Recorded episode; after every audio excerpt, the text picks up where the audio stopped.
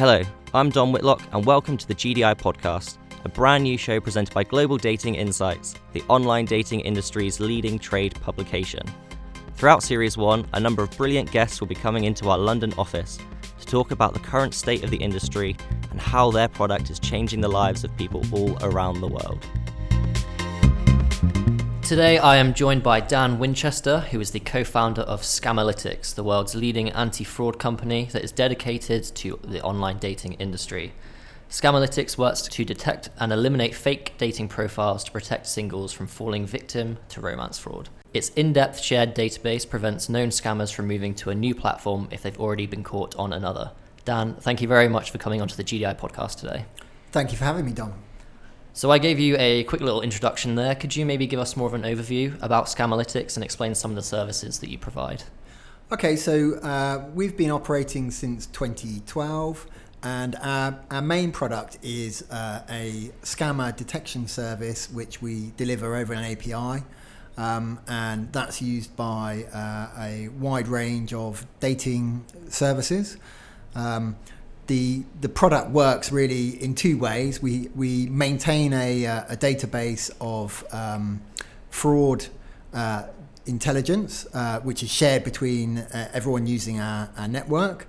Um, and we have a, a, a, layer of machine learning on top of that, which uh, continuously predicts scammers as trends evolve.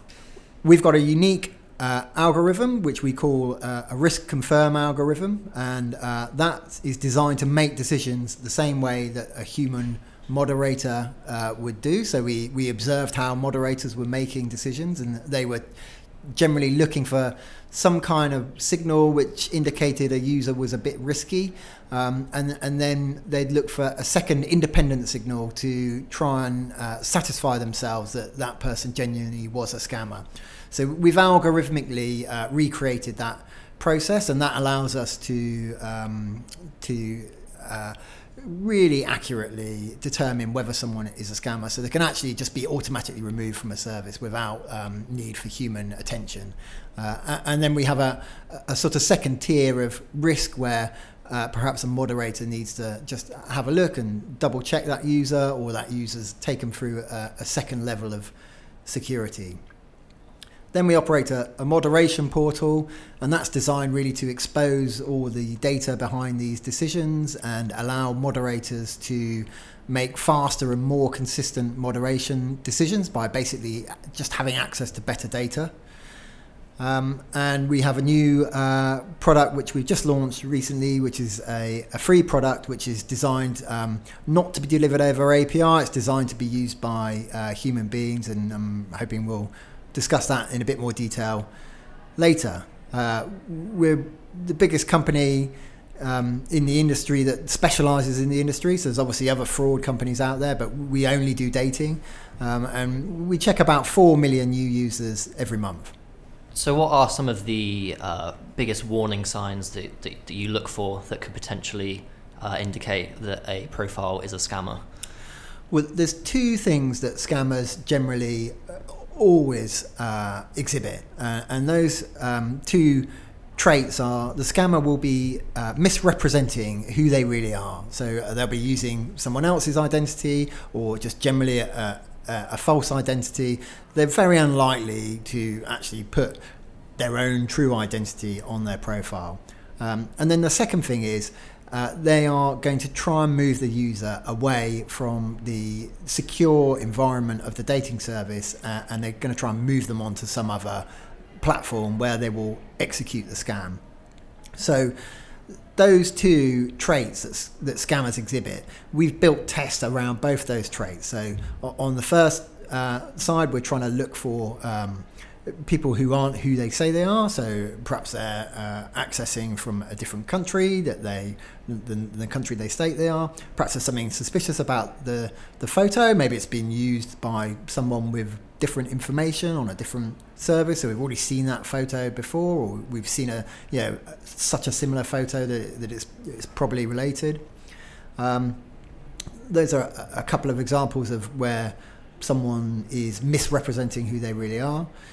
And then in terms of uh, moving users off the site, that we're looking more at kind of behavioural stuff there. So Um, are they smuggling email addresses into their messages? Um, and that's quite complicated to look at because sometimes genuine users want to move off the uh, platform for um, you know quite legitimate reasons. Uh, but with scammers, you're probably seeing that happen in higher volumes and maybe a bit earlier on in the um, in, in, in the conversation. So we're, we're looking at at those. We're looking to identify trends which really uh, help us um, help us attribute a risk factor to that user. So obviously, online dating companies want to protect their users as they're as they're helping them find a potential partner. Do you think these companies could actually be doing more to protect their users from scammers? In our experience, most serious dating companies have pretty robust detection systems, and that's really whether they use us or whether they've built their systems themselves. Uh, and and the reason for that really is it's very hard to uh, make money out of dating if your users are uh, detecting a community that's full of scammers or bad actors in, in, in other shape or form. So um, I think it, it's a problem that the industry takes really seriously. It takes it seriously, you know, not just for ethical reasons, but for solid commercial uh, reasons. Um, however, you do have to balance uh, eliminating fraud with user experience. So, um, an example of that might be you could ID check every single user on your platform, uh, but there'll be a penalty in terms of ease of registration. So there you've made a trade-off between the security of your platform you know, versus uh, ease of use. So I think in terms of could dating services be doing more, they're, they're, they're probably striking a, a pretty good um, balance. In terms of the service we provide, I mean, we would always say that by sharing intelligence across a network, um, you're likely to detect more scammers and you're likely to detect them uh, more quickly just because you're using a, a larger pool of um, data in, in, order to um, support your detection decisions. Could you maybe explain more about uh, what the history of fraud in the online dating industry looks like? Has it become more of an issue in recent times as online dating as a whole has grown in popularity? The stigma has subsided, and a lot more people are using online dating platforms. So, in the seven years we've been operating, we've actually broadly seen the proportion of scammers being pretty consistent. It's around 10 to 20, 20% of all new users um, across our network. Some sites are higher risk and other services are a lower risk, but that, that kind of overall trend has remained consistent f- for the seven years we've been operating. I think what definitely has changed is, as an issue, scammers are increasingly on the radar of uh, the media, law enforcement, regulators. Uh, we're hearing a lot more about it, and and, um, and we're hearing some sort of pressure really uh, for the industry to ensure that it is on top of the problem. And I think that reflects not necessarily a larger problem, um, but just a, a, larger industry. So that there are there are more and more people dating now, and, and so whilst the proportion of scammers is perhaps the same, the, the overall number um, has increased in line with the, the number of people using dating services. So, in part of your work, uh, you've partnered with a number of police forces across the UK uh, could you maybe explain how you're assisting and advising them to try and prevent the number of romance fraud cases? We're currently working with Action Fraud and also uh, directly with Sussex and Surrey Police. Uh, the work we do with Action Fraud, they are uh, sharing their uh, fraud reports. So when a, a victim um, suffers from fraud, uh, they should report that into Action Fraud. Action Fraud will then deal with that report. Um, but in addition to dealing with it through the normal police channels, Action Fraud also uh, pass that data on to us. We add it into our database, and our clients then um, automatically get that additional check on top of the, the standard Scamalytics service. The agreement we have with Action Fraud means that we've opened that up to the whole industry, so uh, anyone can use that service, and it's completely free of charge to uh, dating services. So it, it's something you know I'd really encourage dating services to do because it really shows that you're you are committed to working with the police uh, in tackling this problem. Um, with Sussex and Surrey Police, we have taken it a step further, and they actually provide um, more detailed, structured data from their victim liaison officers. So they will go and meet victims of fraud and they will collect a, a larger set of data, which we've agreed with them. And um, then they submit that to us via a, uh, a system that we've built out for them. And um, that can also be used directly by the victims themselves. As you mentioned earlier, uh, you've recently launched a new free tool that uh, fraud checks IP addresses. Can you maybe give us a bit more information about that and explain how the idea for that system came about? Sure. So, uh, the aim of our, our new tool is um, really to, to just get more and more people using Scamalytics, um, but without cannibalizing our, our core service, which is our API. Um, so uh, our target market really is people who are dealing with fraud on a on a day to day basis, and and those people really are in the best position to then. Um, help their company make decisions as to as to uh, what are the best tools to use.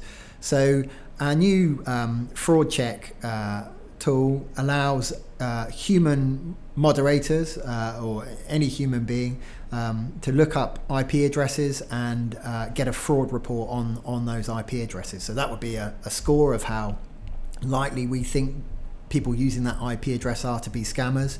And it also explains whether we're seeing a VPN running on that IP address or proxies, Tor exit nodes, uh, whether it's a, a server, you know, you, run by a hosting company, so quite an unusual uh, computer to be accessing a dating service. And moderators can look up as many IPs as they want. There's no there's no limit on it. Um, uh, the only limitation we place is it needs to be human beings. It can't be automated. Um, and, and the whole uh, system is optimized for dating fraud. So there's obviously lots of places you can look up IP addresses, but we, we really, um, you know, again, like our API, we're specializing in dating fraud. So we are highlighting the risk of that IP address specifically in terms of dating fraud rather than fraud generally or just general information about that IP address. Now, one of the biggest uh, stories in the online dating industry at the moment is Facebook dating moving into more international markets and, and spreading across the world. Uh, what sort of impact do you envisage Facebook dating having on the industry? Do you reckon it could make it easier or harder for scammers to get away with their crimes? So we already see Facebook used um, by scammers in three quite separate ways. Uh, the, the first way is to make initial contact with a, uh, a, a, potential target, and that might be, for example, for a, a Facebook group, say a Facebook uh, singles group. Um, then uh, once they've made contact with the target, either through Facebook or you know, through a, a, a, regular dating service, they will direct that user to check their um, profile on Facebook, which will obviously be fake, and that profile will support their their story, um, you know, whatever their um, whatever their kind of false story is. And uh, then the third thing they'll do is they will try and move the target uh, away from uh, the dating site messaging system, uh, which is normally monitored and protected, and onto um, something like Messenger or WhatsApp. And WhatsApp is obviously encrypted, end to end encryption, so even WhatsApp can't um, read the messages. So great for privacy, but also fantastic if you want to execute a scam and you want to be sure that your messages are not being read or or, or, or the, the content isn't monitored. So those three problems already exist on Facebook, and, and we see them fairly regularly. Uh, Facebook dating brings all those three areas together. So Facebook now has the mechanism for making the initial contact in a dating environment. So instead of having to use a, a singles group, you know, it's completely uh, integrated into the Facebook app. They can uh, easily connect their um, dating profile to their, their general Facebook profile, uh, which um, again they use to build credibility and trust before executing the scam, and then they can move on to the messaging systems um, that Facebook operates, such as Messenger or WhatsApp, in order to to actually execute the scam. So uh, I think um, in in terms of increasing the, the size of the problem. Facebook dating you know, definitely has uh, it definitely there's some exposure there for dating in uh, in terms of um, you know scammers um, having a, a, new platform uh, which um, really kind of helps with everything they need. Facebook may well put in mechanisms to uh, deal with all, all these issues. Um, so uh, we, will have to see really uh, whether their fraud protection uh, is, is sufficient to meet the, the new challenge. So there's probably uh, some people listening who are thinking about getting involved in the industry, thinking about launching their own platforms. They might have already started to do that. Uh, what advice would you give to them to make sure they are looking after their users to the best of their ability? I think most startups have a bit of a honeymoon period where they're not on the radar of the scammers and they don't really see uh, a significant scamming issue. Their their main issue is to build user numbers and you know get a bit of traction. And with dating, you know, we, we all know this is an industry about um, critical mass. Really, you, your users are not going to be happy unless they find other users. So that's the initial challenge and and then once a, a new dating service uh, does start to get traction and gets on on the radar generally, undoubtedly scammers will follow. Um, so my advice really is just be aware that that problem's going to be down the road if you're successful. Uh, if you if you're not successful, then it probably won't be. So in some ways, you could save your money by not worrying about it too early early on and, and just uh, kick the can down the road until until you until you are successful. But keep in mind that when it does happen, it could be quite a sudden uh, thing, and and so um, you probably need need a plan. Um, it, it, otherwise, you might find yourself awash with scammers quite quickly, and you don't really have any idea how to um, how to tackle the issue. And looking into the future, uh, what do you think the online dating industry will look like in the next three years, and where is Scamalytics going to fit into that landscape? Well, the industry's already been through a, a period of enormous disruption uh, in the last seven years, really, since Tinder came along. We've seen this shift from subscription based online dating sites to uh, freemium uh, models. Um, you know, generally, people are accessing dating through apps now rather than uh, websites. Um, dating's really it's grown up really it's you you're now looking at an industry that's run by massive international listed companies, and startups are tending to be VC backed, whereas perhaps in the past they were they were bootstrapped. Um, this really has brought a lot of attention from regulators. If you're a listed company, you're under enormous scrutiny, and and not just your uh, practices in, in terms of your accounting practices, but but also um, how you're managing problems related to uh, safety and you know, other potential PR issues. Um, so my guess is the next disruption, uh, and I think we're already seeing this a little bit, could come from outside the industry in the form of regulation.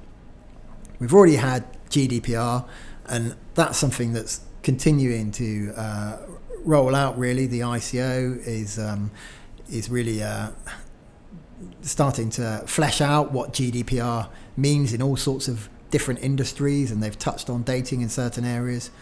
And we also have in the UK the online harms white paper, um, where uh, the government is really looking to regulate massive chunks of, of the industry, and dating is undoubtedly uh, going to get caught up into that. Um, I think in terms of where Scamalytics fits into it, there's risks for us, but there's also opportunities for us. Uh, so, for example, if we were forced down a route of compulsory ID checks, I think that's going to really hurt us because that kind of solves the problem straight away. Um, on the other hand, if there was uh, regulatory pressure to tackle scammers with more technology, that would help us. So, uh, for us, the future uh, you know, the, I think that, like I say, risks and opportunities, and, and we're just trying to uh, keep on top of um, where this is all going. Well, thank you very much, Dan, for joining us today. Uh, where do people need to go if they want to find out more about Scamalytics and the work that you do? You can check our website, scamalytics.com. Uh, IP tool is at scamalytics.com forward slash IP, and um, feel free to get in touch with anyone at the uh, at the company. Uh, if you email info at scamalytics.com, then um, one of us will pick it up and we'll um, happily uh, open up a dialogue. Thank you so much for listening, and please don't forget to subscribe and share this podcast with colleagues and other friends in the industry. I'll be back in a couple of weeks speaking to another leading professional. In the meantime, make sure you keep up to date with all of the latest online dating news by following us on Twitter at global underscore dating or by visiting globaldatinginsights.com.